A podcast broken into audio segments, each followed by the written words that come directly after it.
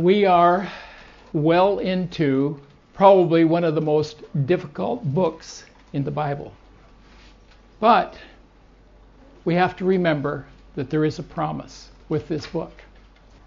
The reward is internal, it's what it makes us to be and to expect to be.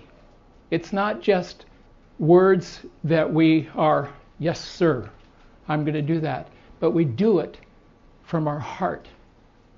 Because the writer is Jesus himself, or at least the dictator, the, the one who dictated this letter to John, is Jesus himself. You know, the words of Jesus in the Gospels are incredible words. They're words of truth. And in some instances, Jesus did disclose things to the disciples when he was with us here on earth. But there is so much more that he has opened up the curtains, pulled them back in this book of Revelation. So we need to have the Holy Spirit to really open our hearts because that's where it first begins. It doesn't happen here, it happens here. And so that's what we really need is we need to have hearts that are open and to be able to receive these words so that they have the impact that they were intended for. That the Holy Spirit would really be able to apply them to our lives. Because everything I think that we're going to be saying this morning is applicable to every one of us. It's not just for that church or those people 2,000 years ago. This is pertinent. This is real stuff. This is headline news that we're talking about because it's happening right now in our societies, in our world today. It's real words for really right now, more so than it ever has been in the history of man. This is it, folks. This is what we need to hear. This is the revelation of Jesus Christ. We talked about this. It's not a mystery that is trying to show itself, but no, no, no, you can't see this. You can't know this. It is something that Jesus is opening up the curtains and letting us in on secrets this is not a secret that God is trying to hold back from us, but He's saying this is very, very important. And it was important 2,000 years ago when it was given, but it has become more and more and more and more important for the church to really understand some of the things. And we're not going to be able to understand it all, but it, it will allow us to grasp what God really has for us as the church. I think that really what we need to know about what is going to be shared beginning now and for the next seven messages that I have on this is that we are His church and He loves His church. He gave Himself for the church. He loves her. He loves her. He loves us. And because of that, he is concerned for where they are going, what they are encountering, but most certainly he is concerned about our hearts and the condition of our hearts. And so my prayer is that each of these messages, these seven messages that we have in the next few weeks, will really speak to all of us personally and would you allow the Holy Spirit to do that in your life? For whatever words we are dealing with in these seven letters, that they would be words that you will personalize. You'd make them your own and be able to take something that will strengthen you, will set you on a course that perhaps you have been struggling with. God will use these words by the Holy Spirit these words that are 2,000 years old, but they're for today. This is an amazing book. And as we said before, it comes with a promise. It's to the messenger of the church in Ephesus. Blessed is he who reads and those who hear the words of the prophecy and heed the things which are written in it, for the time is near. I don't think there's another book that's so specific with a promise. If, if you read this, you will be blessed. This is an important book. It is important for all of us here to be able to take away today and the next few days that we have together so that we understand what the will of the Lord is for us. Let's read. Revelation 2 1 to 7. To the angel of the church in Ephesus, write The one who holds the seven stars in his right hand, the one who walks among the seven golden lampstands, says this I know your deeds, and your toil, and your perseverance, and that you cannot tolerate evil men.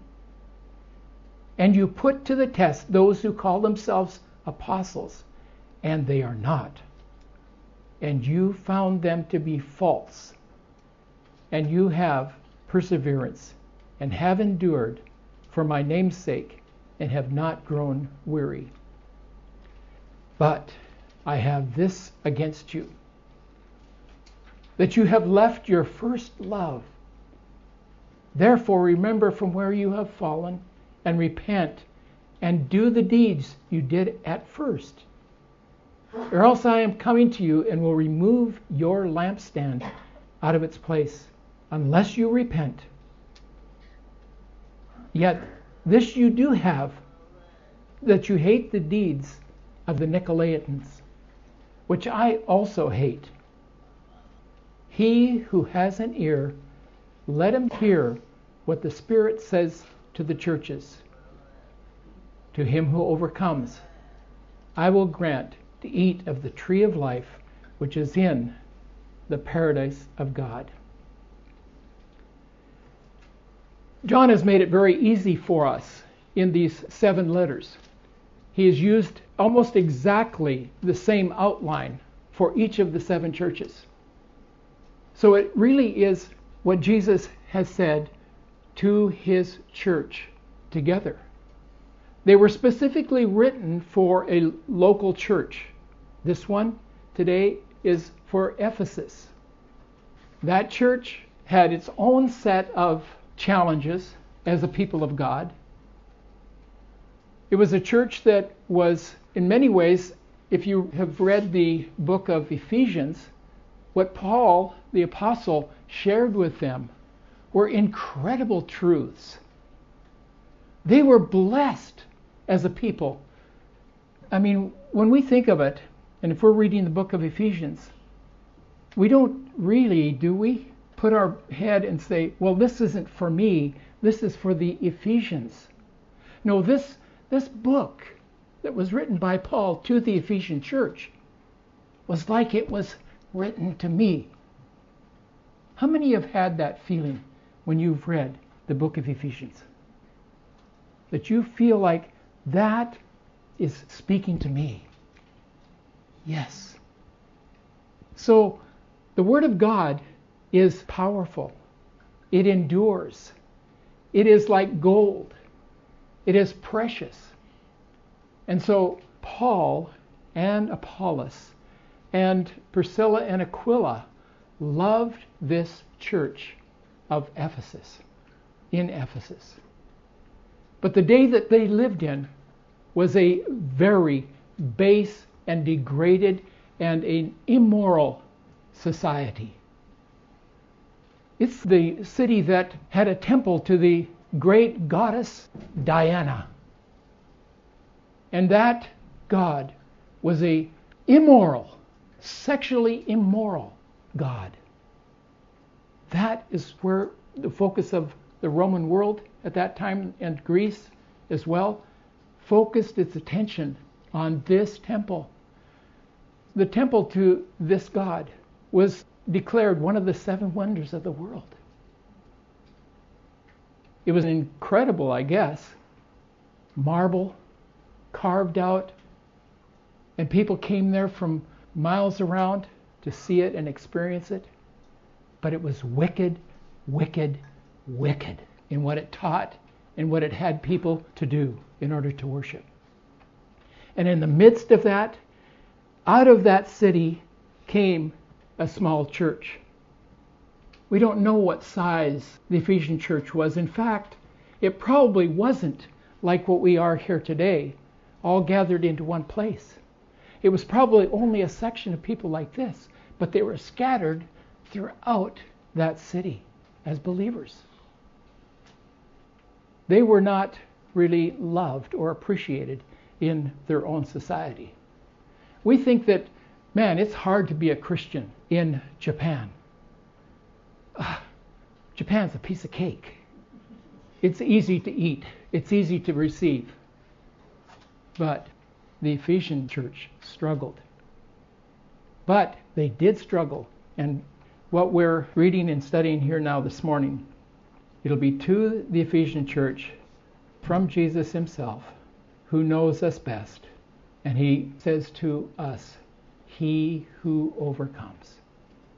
That's our simple outline, and we'll use that for the next six times. To the angel of the church in Ephesus, write.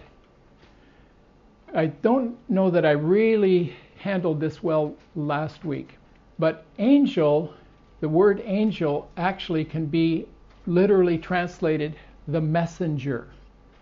It's like when you all know this story the angel came to Mary and said, You will have a child, and you shall call his name Jesus. That angel was a messenger. And in every case where there's angels, those that are from the Lord, they have a task to do, and they are giving a message from God. So this really can be said the messenger of the church in Ephesus, right? Okay, what angel is that? What is the meaning of angel? For to the messenger of the church. One of the things that we hold dearly in our order of service in most Christian churches and worship places is to have a word from the Lord. And it's an opportunity for us to contemplate, think together, and to hear what the Word of God really means and be able to speak to you in your own language, in your ability to hear and understand what the Bible is talking about, what God's message is to you. And unfortunately for us here at MCC, you have me as the messenger. I will be very honest with you. I never wanted to be a preacher. My dad was a preacher, and I appreciated his gift, but I thought, that's not me. I don't want to be a preacher. Okay, Lord, make me a missionary. I was confused in those days. What is a missionary? Well, he's on a mission. What does he do? Well, he shares with people about Jesus. That's a messenger. But all these people, they scare me. and I don't know how to speak. And Paul said he didn't know how to speak either. But God uses us when we are least able to do a good job particularly if we have our hearts tuned to Him and to listen to Him. And then be able to convey to those that you love and to those that you're concerned about the message of what God wants them to hear. That's the job of a messenger. Sure, he may not have the, the skills of John Piper or of uh, Billy Graham, but nonetheless, if his heart is right with the Spirit of God, it will speak to our hearts. I've heard some terrible preachers I've heard some very good ones. But, you know, when you level it all out, they were all about the same. It spoke to my heart. And I was able to receive something to go on and then live out my Christian life and be able to overcome those things that were not in order in my life. A messenger is very important. And, you know, we have apps called Messenger. I, am sure they didn't read the Bible and get that title for their app. Jesus quoted from Malachi 3:1 when he talks about John the Baptist. Now, if there was a weird messenger, John the Baptist was one. But Jesus said he was greater than Elijah. That means he was the best prophet, the most skilled prophet, the most accurate prophet and messenger. It says, Behold, I send my messenger ahead of you who will prepare your way before you. Jesus is quoting from Malachi, the last book of the Old Testament, written about 400 years before Jesus came on the scene. What does it mean, Malachi? It means malak, which means messenger. Messenger. His parents, apparently, named him messenger. And what did he become? He became the last prophet of the Old Testament. And what did he point to? He pointed to Jesus Christ. Amazing. He was a messenger. This message is from who? Jesus himself, the one who holds the seven stars in his right hand. The one who holds the authority, the authority of the church. He is the authority. He is the head of the church. He is our leader. He's the one that we look to for an example of how to live our lives here on earth. And he holds, it says, the seven stars in his right hand. Last week we read in Revelation 1:20 that the seven stars are the angels or messengers of the seven churches. And so Jesus is holding these seven stars in his hand. And John sees that. And these messengers are appointed by the authority of Jesus Christ himself. These are the ones who are stars. And what is a star? Well, it's not a movie star or a football star or a frisbee star. It is someone that has attracted people to them, and so we call them stars. And that is the purpose of stars in our universe. If we didn't have stars in the universe, we would be just all over the place. But because some of these stars, like our sun, which is really a wimpy little thing when you look at the whole of universe, it provides the orbit power for our world to spin around it. That's the way God made it. And that's why he said, Who holds the seven stars? We're in an orbit, you know that, in the earth. Well, I don't feel it. Well, no, you don't because if you felt it, you'd be probably flying off the surface of it. But because of gravity and because of the sun and its position, it has gone around and around the sun for years and years and years and hasn't varied much from that path and that orbit that it's been in. And that is why a messenger is so important because it holds us together. And it's Jesus holding that messenger. in his hand. You know, we sing this song. Do you know this song? He's got the whole world in his hand. That is not a, a good song. He holds the whole of the universe, the galaxies in his hand. If he only had the world in his hand, wow, we are going to crash. But he holds all creation in his authority and power. The one who walks among the seven golden lampstands. Who are the lampstands? What are the lampstands? Last week we learned the lampstands are the churches. And so this is Musashino no lampstand. We, we are the lampstand. So we let our light shine, and he says to us, I know your deeds, your toil, and perseverance. This is a good thing. I know your deeds. I know you work hard, and I know you don't give up.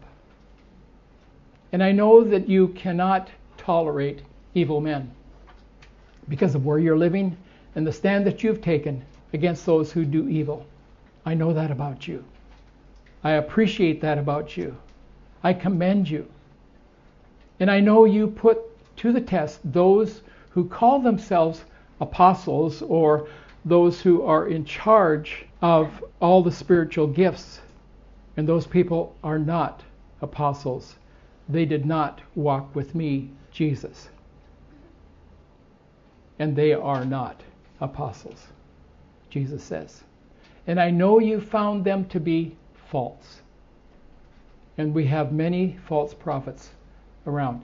You know that when Jesus said that in the last times there would be earthquakes, there would be floods, there would be famine, those were just the small things that Jesus talked about. But in that passage, Jesus is talking about wars and rumors of wars. But even worse than wars and rumors of war is deception and lies. That is what we're suffering right now. Do you believe everything that you read on the internet? Don't. Don't. It is full of lies. Oh, Pastor Ron is anti internet too. Well, no, I use the internet, but I watch very carefully what I read and what I put my trust in. Because there is so much deception on the internet. Really. Well, what about Wikipedia? Wikipedia as well.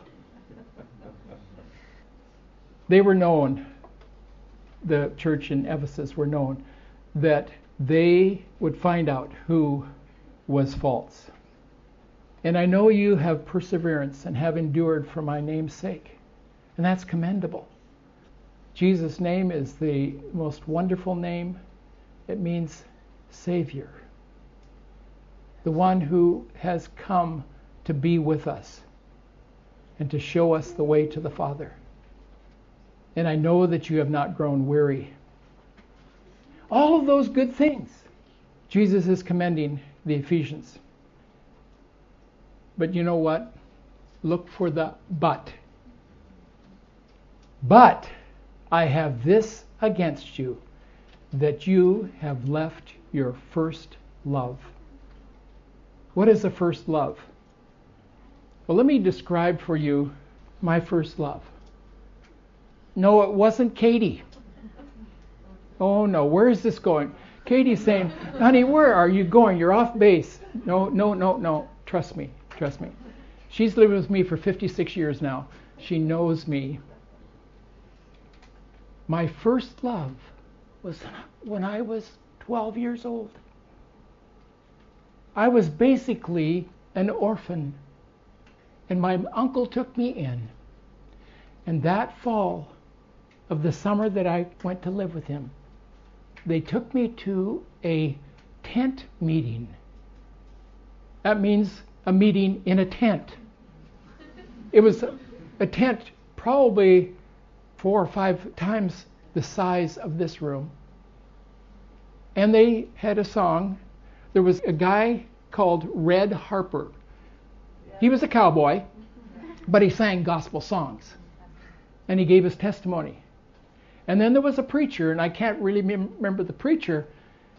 And it so happened that my uncle and my aunt and their children were sitting in another place because there was too many people and not enough seats and I was sitting by myself in that meeting. And I heard the man who was on the platform speaking about Jesus and what Jesus could do for you. And when he gave the invitation, would you come forward and receive Jesus Christ? I raised my hand. And he said, Now I'm going to ask you, come, come forward to the platform and we will pray with you. And I went forward. There were a lot of people that went forward. How many have been to a Billy Graham meeting? You know what I'm talking about. But in that meeting, I guess they really didn't train the counselors well enough because I went to the front there and I knelt down. But nobody talked to me. But what happened in my heart was the Spirit of God spoke to me and I received Jesus Christ as my Savior. I will never forget that moment in my life. I was just 11, going on 12. But I understood Jesus loves me. And that was what touched the rest of my life. So that was my first love. And I trust it will always be my first love. That I won't fall from that. And I have a good wife who keeps me honest, and I have a good deacon who keeps me honest. You guys keep me honest. And this is an opportunity that I have. It's one of those bennies, those, those benefits that you get when you're a preacher, when you're a pastor, and you love His Word and you love people. Thank you for being our MCC family here. That is a privilege and an honor for me as the pastor here. And so Jesus says, Therefore remember from where you have fallen and repent and do the deeds you did at first, or else I am coming and will remove your lampstand out of its place unless you repent. Now, I made it sound like when I came to Jesus that day when I was 11, that I just became a, a star Christian. No, there were many ups and downs. I fell many times from what God had called me. But each time He called me back. And this is what He says Remember where you have fallen and repent and do the deeds you did at the first, or else I am coming and I will remove your lampstand out of its place unless you repent. Repentance is turning around. It's a 180 that you make. You were going this way, and now you're going this way. That's what repentance basically means. You've been confronted. Yeah, that's me. I'm going the wrong direction. And turn around. Sometimes it's a very deep struggle that you have with that. But don't push back on the Lord too long. He is patient, He's kind. And you know, we can fall many times, many times. But blessed is he who falls and then gets up and continues on. It's never too late until it's done. And yet, this you do, that you hate the deeds of the Nicolaitans, which I also hate. And I think the takeaway on this is for us to hate what God hates. Hate what he says in his word, not the people, but the sin and what they are doing. Keep that distinguished in your heart in terms of that poor person who is going in that direction, Lord, you love him, you died for him. But the thing that he's doing is destructive, not only to him, but those around him. I hate that. I hate what is happening with this person. But Lord, turn him around. Bring him to yourself. May he come to that place when he realizes he's going the wrong direction. The Nicolaitans, who were they? I don't have time to go into this, but the Nicolaitans were those who had been affected by the sexual immorality of their society, the city around them, and said, Well, God just loves everybody. He just loves everyone. And that just is not true. He loves people, but he hates what they do. And the Nicolaitans said, Well, all we're going to do is we're just going to talk about love. No, we need to talk about sin. We need to talk about the balance of what Scripture talks about. You hate the deeds of the Nicolaitans, and so do I, the Lord says here. And finally, he says, He who has an ear, let him hear what the Spirit says to the churches. Do you have an ear this morning? Are you hearing what I'm saying? And not just my words, but also what the Spirit of God is saying to you yourself. Let him hear what the Spirit says to the churches. This is for us.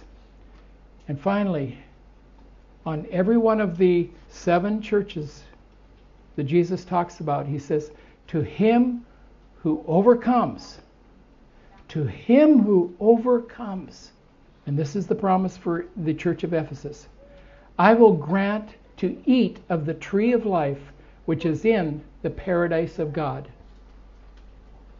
The tree of life. Anybody know where the tree of life originally was planted? In the garden. What garden? The Garden of Eden. The very first place that God put Adam and Eve. You can have of any tree that has what? Fruit on it with seed. With seed. There's two little words in Genesis there that you need to be careful of. Eve looked at what Satan, the serpent, had said. Oh, isn't this delicious? Don't you want some of it? And he shone his light, which was false light, on that tree and Eve took it. And together, Adam and Eve ate of the tree of the knowledge of good and evil. Well, isn't that good? It'll make us just like God. No, it won't. It'll make you opposite of what God is. They should have been eating of the tree of life. What happened to that tree?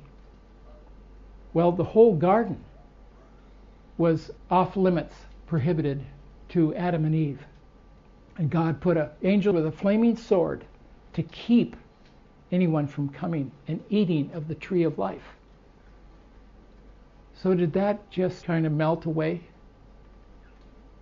By the way, the tree of the knowledge of good and evil was not an apple. It was not an apple. I hate this sign if you can't see it, it's an apple with a bite out of it. No, this is not an apple. It's an Apple computer, but where they got that, I do not know.